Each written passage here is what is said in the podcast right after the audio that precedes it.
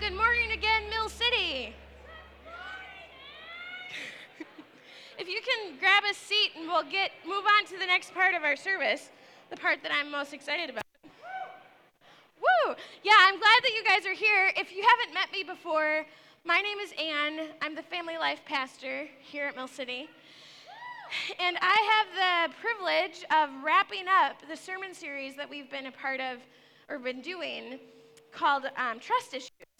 So I'm going to try, try, to tie together the sermons that you've been um, hearing over the past couple of months and give you a chance to respond. In children's ministry, it's really important whenever we teach a story about God to our kids that they have a chance to respond immediately so that whatever they learned that morning sinks in. And so, as we wrap up today's sermon series, I'm going to give you a chance today to respond so you can take a nugget from today's sermon or from anything throughout this ser- sermon series to apply to your life. Let me review some of what we've covered in this sermon series. We've asked questions like why can God be trusted if there is so much brokenness in this world? Sorry, I'm totally distracted by the speakers. Oh, that's better. Okay. It, why would God be trusted if the church, which was his idea, filled with so much hypocrisy? Why should God be trusted if the leaders that he appointed to lead us prove to be arrogant or self seeking or greedy? Why should we trust God if the families that he placed us in are the ones that are closest to us and able to hurt us the most deeply. Why should we trust God in a broken, broken world? We're going to talk today about some things that might trigger a little bit of anxiety or emotion inside of you. And with kids, whenever we're going to talk about something heavy, I like to do what we call a prayer of release. I think JD did this with you last week. It looks like we're swapping microphones. Is this better? Hello. Can you hear me now? Okay, this is better. So I'm just to take this off. Oh, okay. If you're listening on podcast, I just took my microphone off. Okay. Okay, so let's have a prayer of release. So you can put your hands out in front of you if you feel so inclined. And as I pray, I want you to give to God anything you brought with you today that's distracting you, or anything going on inside of you that might get in the way of what He wants to say to you today. And release that to God as we're praying and ask Him to speak to you today.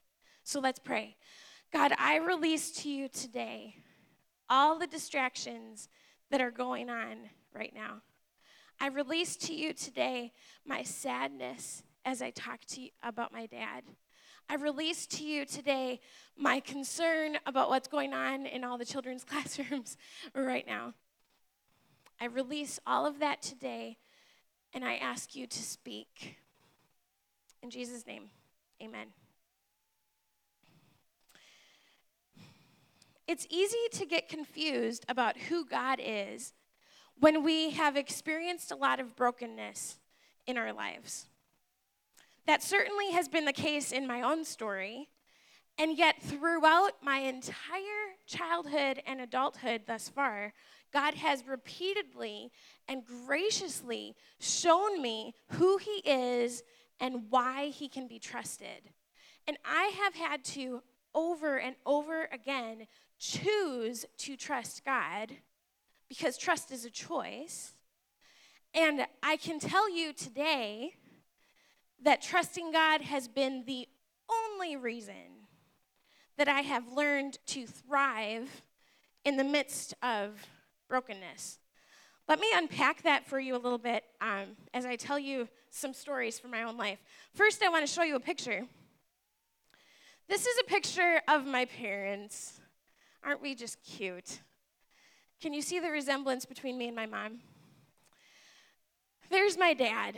This picture was taken my first year of seminary, and um, obviously it was Christmas time, and we have big smiles on our faces. It looks like we're an all American happy family, right?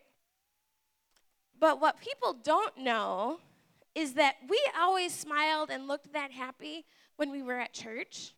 But as soon as we got in the car, those smiles turned off because we were not that happy most of the time. I had a really strained relationship with my dad for most of my life. And not until a few years after this picture was taken did God reconcile me and my dad.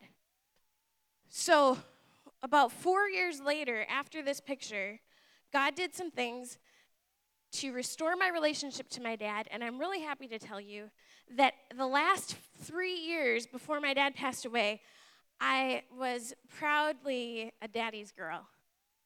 And God brought me close to my dad. But that didn't happen until I was 26.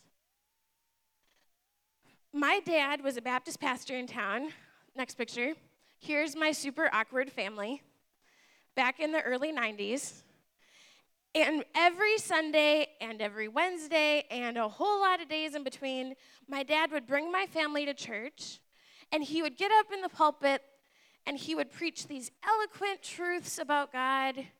He would tell about the grace and the love of the Lord Jesus Christ and, and he would preach the gospel. And he was this eloquent, kind hearted pastor to the community. Everywhere we went in the various towns that we lived, he was held in high esteem as the Reverend Pastor Mickelson. Every week, when we would get home from church, I experienced a side of the Reverend that wasn't so reverent. My dad had a really violent temper, and he managed to control it when he was in public.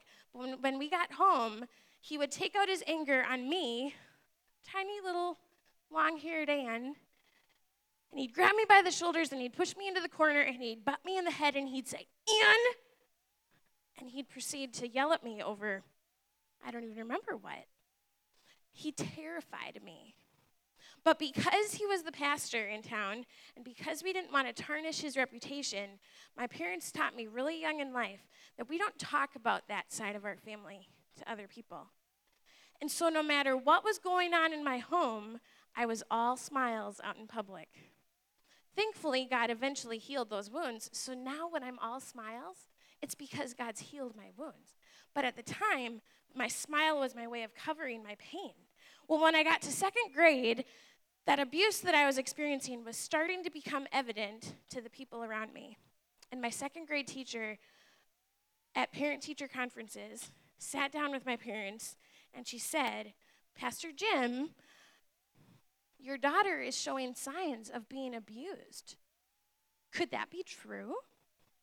And my dad, I don't know exactly what he said because I wasn't there, but I hear this story years later that he was like, oh, yeah, well, you know, I mean, she's fine. And my teacher said, I have every reason to call the social worker and remove Ann and put her in foster care. But because you're the Baptist minister in town, I, I would hate to tarnish your reputation as the Reverend. So I'm not going to do that. I just need you to promise that you're going to stop abusing your daughter.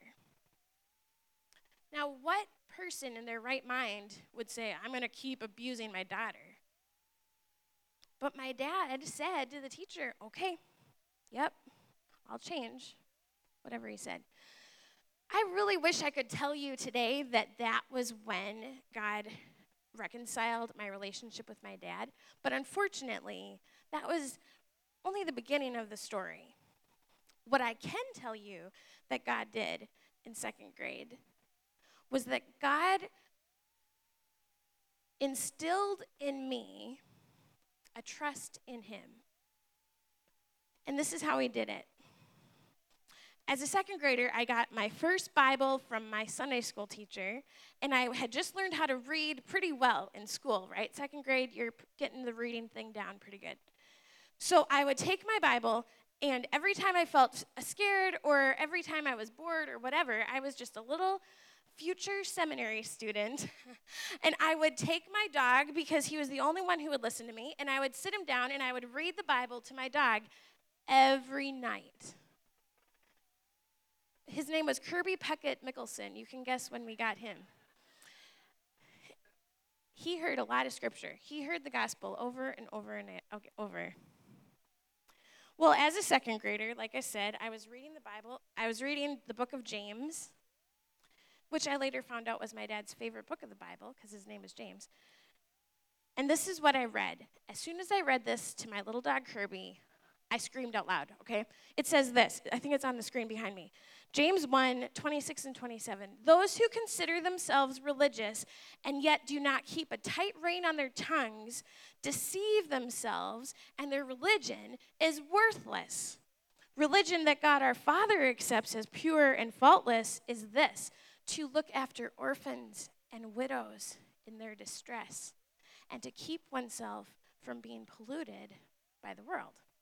Why do you think I loved that verse so much? I called my mom over to me. I remember this like it was yesterday. I'm sitting in the living room, call my mom over. I'm like, Mom, you got to hear this. And I read this to her and I say, if someone can't keep a tight rein on their tongue, their religion is worthless. That means dad's religion is worthless. My mom, God bless her, I'm sure she didn't know what to say, said to me, Anne, please never tell your father that you think that because you can only imagine his reaction to that. That would be a slap in a pastor's face. But in that moment, that is the first milestone in my journey of trusting Jesus because God showed me that what God considers to be good and to be a valuable religion, his definition of Christianity looks a whole lot different than a lot of the nonsense we see in church leadership today. If you've ever seen hypocrisy in church leadership or hypocrisy amongst Christians that you know, and it just turns your stomach, guess what? It turns the stomach of God too. He says that religion, where we just talk about taking care of our neighbors but not actually do it, is worthless. He says if we're just acting like everyone else in this world, how are we set apart as Christ followers? The religion that God sees as valuable and good is a religion where you actually put your money where your mouth is, so to speak, and you actually live out your faith like Jesus. As a second grader, I said to Jesus, That is what I want. That's the Christianity that I desire. That's the church that I want to be a part of. That's the religion I'm going to claim as my own. God is not like those hypocritical church leaders that we see in our culture. God is not a hypocrite. He is consistent. He is consistently good. And it is my choice I can either take out my church issues on him, or I can say, You must be as upset with the church as I am, God. And I can trust God in spite of the church issues that I might have. A few weeks ago, the sermon at Mill City, I think Mike Binder was preaching, was about church issues. From what I've heard, it was one of the more popular sermons in our sermon series. We all have church issues, and we have the opportunity, according to James chapter 1, to say we can write off the church as worthless, or we can say, I'm going to be a part of God's church, which is incredible. So, fast forward to when I was in middle school. it's very possible Stephanie has shown you this picture because I'm pretty sure this is Stephanie's favorite picture of me. It's like what pops up on her phone when I call her. This is 13 year old Anne in middle school. Let me talk to the middle schoolers for a moment. I love middle schoolers. Woo! Yeah, the mill. I'm going to tell you something that I wish someone would have told me when I was in middle school. In middle school, that's when you start asking bigger questions than you've asked before. You start questioning your faith, you start questioning the church, you start questioning your parents, even if they don't want you to. You start questioning yourself. You start questioning politics and creation and so many other things. Let me tell you something. There is no question too big for God. He's not bothered by your questions. He doesn't take it personally if you question him. He sees that as you trying to get to know him. So never shy away from questions or let your questions affect your trust in God. You can trust God and have a whole slew of questions because raise your hand, Mill City, if that's where you're at. A lot of us, okay, hold on, I can't see any of you. A lot of us have questions and we trust God, and that's not a contradiction. So you can ask questions, middle schoolers, and God will love that.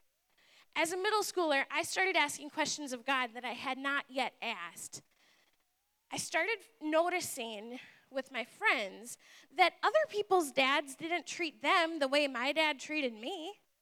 That's not fair. Other girls would like hug their dads. Or other girls would like call their dad and not have to worry about what mood he was in. Other girls would like go on father daughter dances and dates with their dad. Are you kidding me? In middle school, I realized that, and I reached a level of disappointment and hopelessness that I had never experienced before.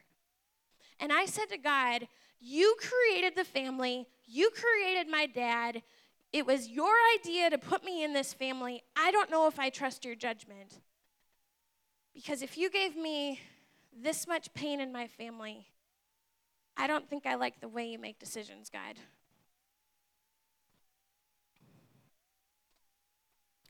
But because I had committed my life to Jesus when I was in second grade, and I promised him that I would follow him all the days of my life, I still read scripture.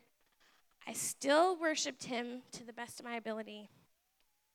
And I still sat in the tension of that distrust.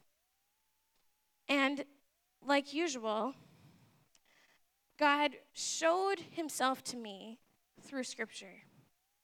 No matter how big your questions are, if you ever turn away from Scripture, you're missing out on one of the most easy ways for God to speak to you. I was reading in the book of Psalms, and I got to Psalm 27, which to this day is still my favorite psalm of the whole book, Bible. And I got to Psalm 27, verse 10, and this is what it says Though my father and mother forsake me, the Lord will receive me. Though my father and mother forsake me, the word forsake means to disappoint or to let down or to turn your back on. Receive, when the Lord receives you, I love this, especially since I love kids so much. The word receive in Hebrew means to draw to one's self. So when it says you're going to be forsaken by all these people, including your parents, the Lord wants to draw you to Himself because, unlike all the people in our lives, God will not forsake us. He's going to do the opposite of turning His back on us, He's going to draw us to Himself.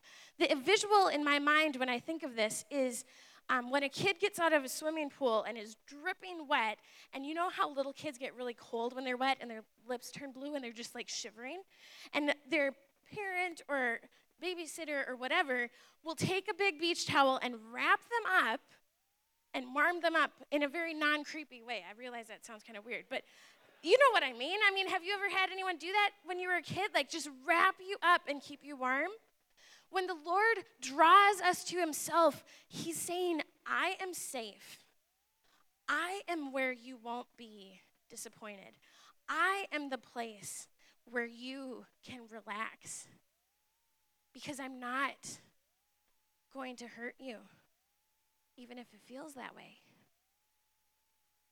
So, as a middle schooler, another milestone in my walk with God, God had used James 1 to help me through my church issues and my leadership issues. And God used Psalm 27 to help me through my family issues. And yet again, I was reminded that trust is a choice. It was up to me if I was going to trust God.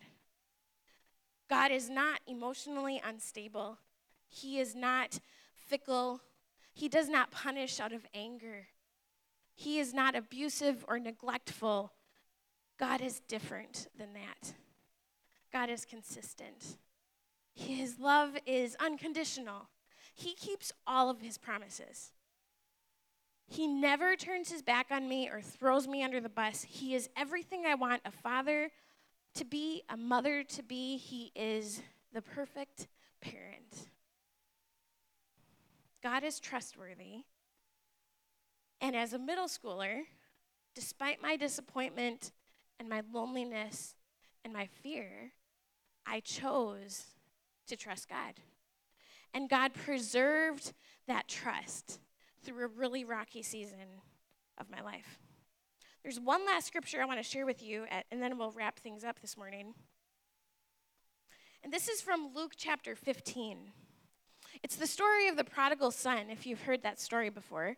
In fact, the Mighty Miller kids are learning that story at the same time as us. So if you have kids in Mighty Mills, you can compare notes because I wrote their lesson too.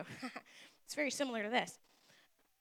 I'm going to just read this scripture to you. It's going to be a story time with Anne. And you can just sit back and listen. And I'm guessing you might have heard this story before. So don't just like let your mind wander, but ask God to tell you something new this morning through this story because he has something to say to you. This is Luke 15, starting at verse 11. Jesus continued his story. He said, There was a man who had two sons.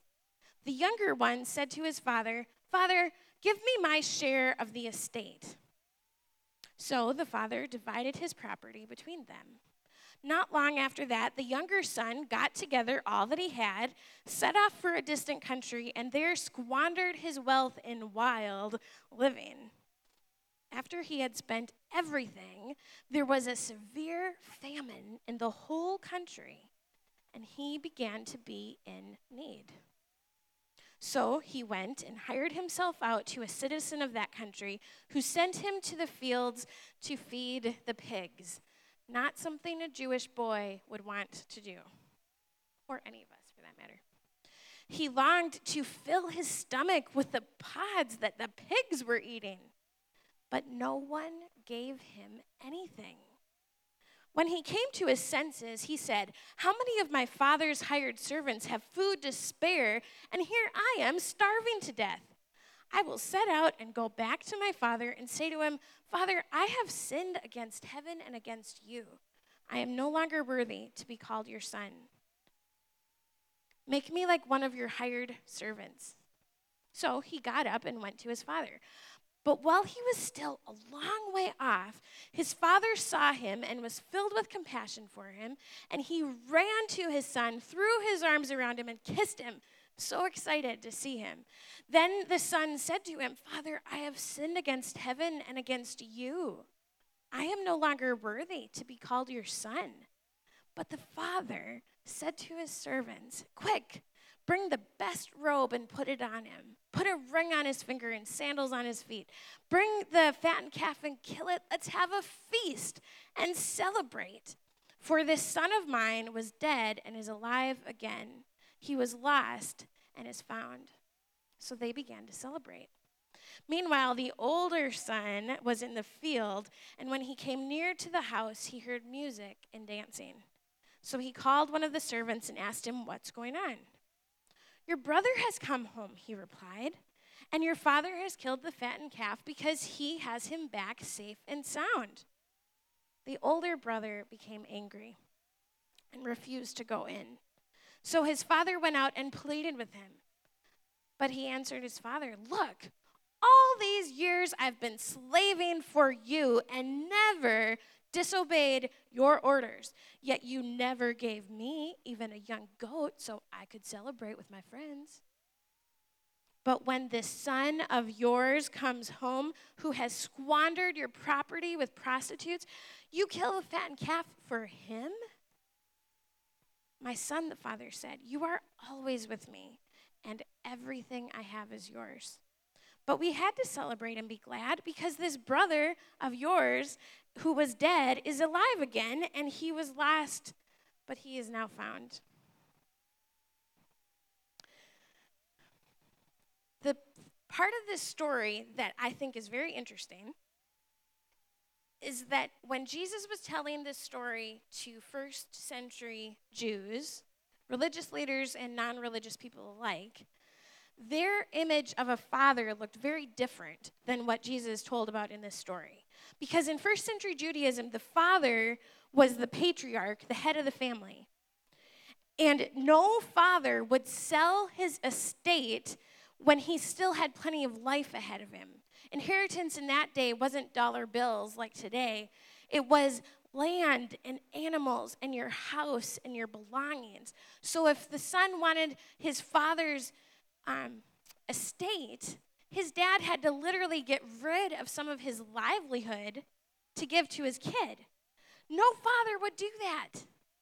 The father would say, You disrespectful, ungrateful, little fill in the blank. No father would be running after his ungrateful, disrespectful son.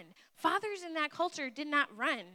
My guess is they weren't exactly in shape. I don't know. But they didn't run because they had hired hands to do their running. You read about that in other stories where a father will send someone to go do an errand or send someone to send a message. Fathers did not run in public. So when the father in this story gives generously to an ungrateful son. He lets the son go. He runs after the son when he comes home and he celebrates him. That was shocking to the listeners. Jesus was really making a point. God the Father was entirely different than what they assumed him to be. It's a, um, I love how Chip Ingram, who is one of my favorite preachers, he describes it like this. I'm just going to read to you what he wrote. It's as if God the Father is saying, if you need a season to reject me, to wish that I was dead and not have me in your life, to take advantage of my generosity and my provisions in your life, and you want to do something else, guess what? I'm going to let you do that. And I still love you. I don't want the pain that you're going to experience for you, but I still love you. God the Father is so different than we often make him out to be. Jesus was telling his listeners, and he's telling us here today, loud and clear, that God is different. God isn't a God who is withdrawn from us. God is actively engaged with us, if only we'll choose to see him. God is not a God who withholds his generosity from us. God is a God who gives generously to us everything we need and more. God is not someone who sits back and judges sinners, He's not a cosmic killjoy. He instead is pursuing those who've turned their backs on Him and celebrating when good things are going on in our lives. It's easy to get confused about who God is when we're surrounded by brokenness. Trusting God is a choice, and it can be difficult to trust Him when we assume that He is someone that He's actually not. If we blame Him for the brokenness, all of a sudden our image of God gets warped. But God isn't like that, He's different. He is holy. We sing in our songs all the time that God is holy. That means he's set apart and he's different. I want to give you a chance to respond to today's message and to the sermon series that we've been doing in general. In your blue program, there's a little white piece of paper that looks like this, and it says, God isn't blank, God is blank. We do this in Mighty Mills often when we say to the kids, What have we learned about God today? For you, it's not just today. I'm asking you to think about this entire sermon series. What is something you've learned about God that you can apply to your life immediately? I've given you some examples how I would fill it in. God is not an abusive father. He is the perfect parent. God is not going to reject me. God will always welcome me. God isn't judgmental. God is forgiving. God isn't conditional, He is unconditional. You're going to have a couple minutes here to fill in these blanks, it, and you're not going to do anything with this right now. You're not going to bring it up or anything. This is for you to keep. You can tuck it in your Bible, put it on your fridge, whatever. you're going to have a few minutes to think about this. God is not blank, God is something else. And then we're going to have a time of communion. So those who are serving communion can come forward. The second Sunday of every month at Mill City, we share in communion together, which is a chance for us to remember and celebrate what Jesus did for us on the cross. And I like to think about it like this all the brokenness in the world are like the thorns of a rose. The thorns are prickly, and you have to get past the thorns to get to the rose. What did Jesus wear on his crown as he was crucified? A crown, or wear on his head? A crown of thorns. He took the thorns of our life, which in my mind can represent the brokenness of the world, and he died to do away with the brokenness. He died to give us a different type of life, one that isn't defined by brokenness, but that's defined by trust. And so, as you take a few minutes to fill out this piece of paper, and then when you're ready, you can come forward to have communion. It's gluten free bread and grape juice.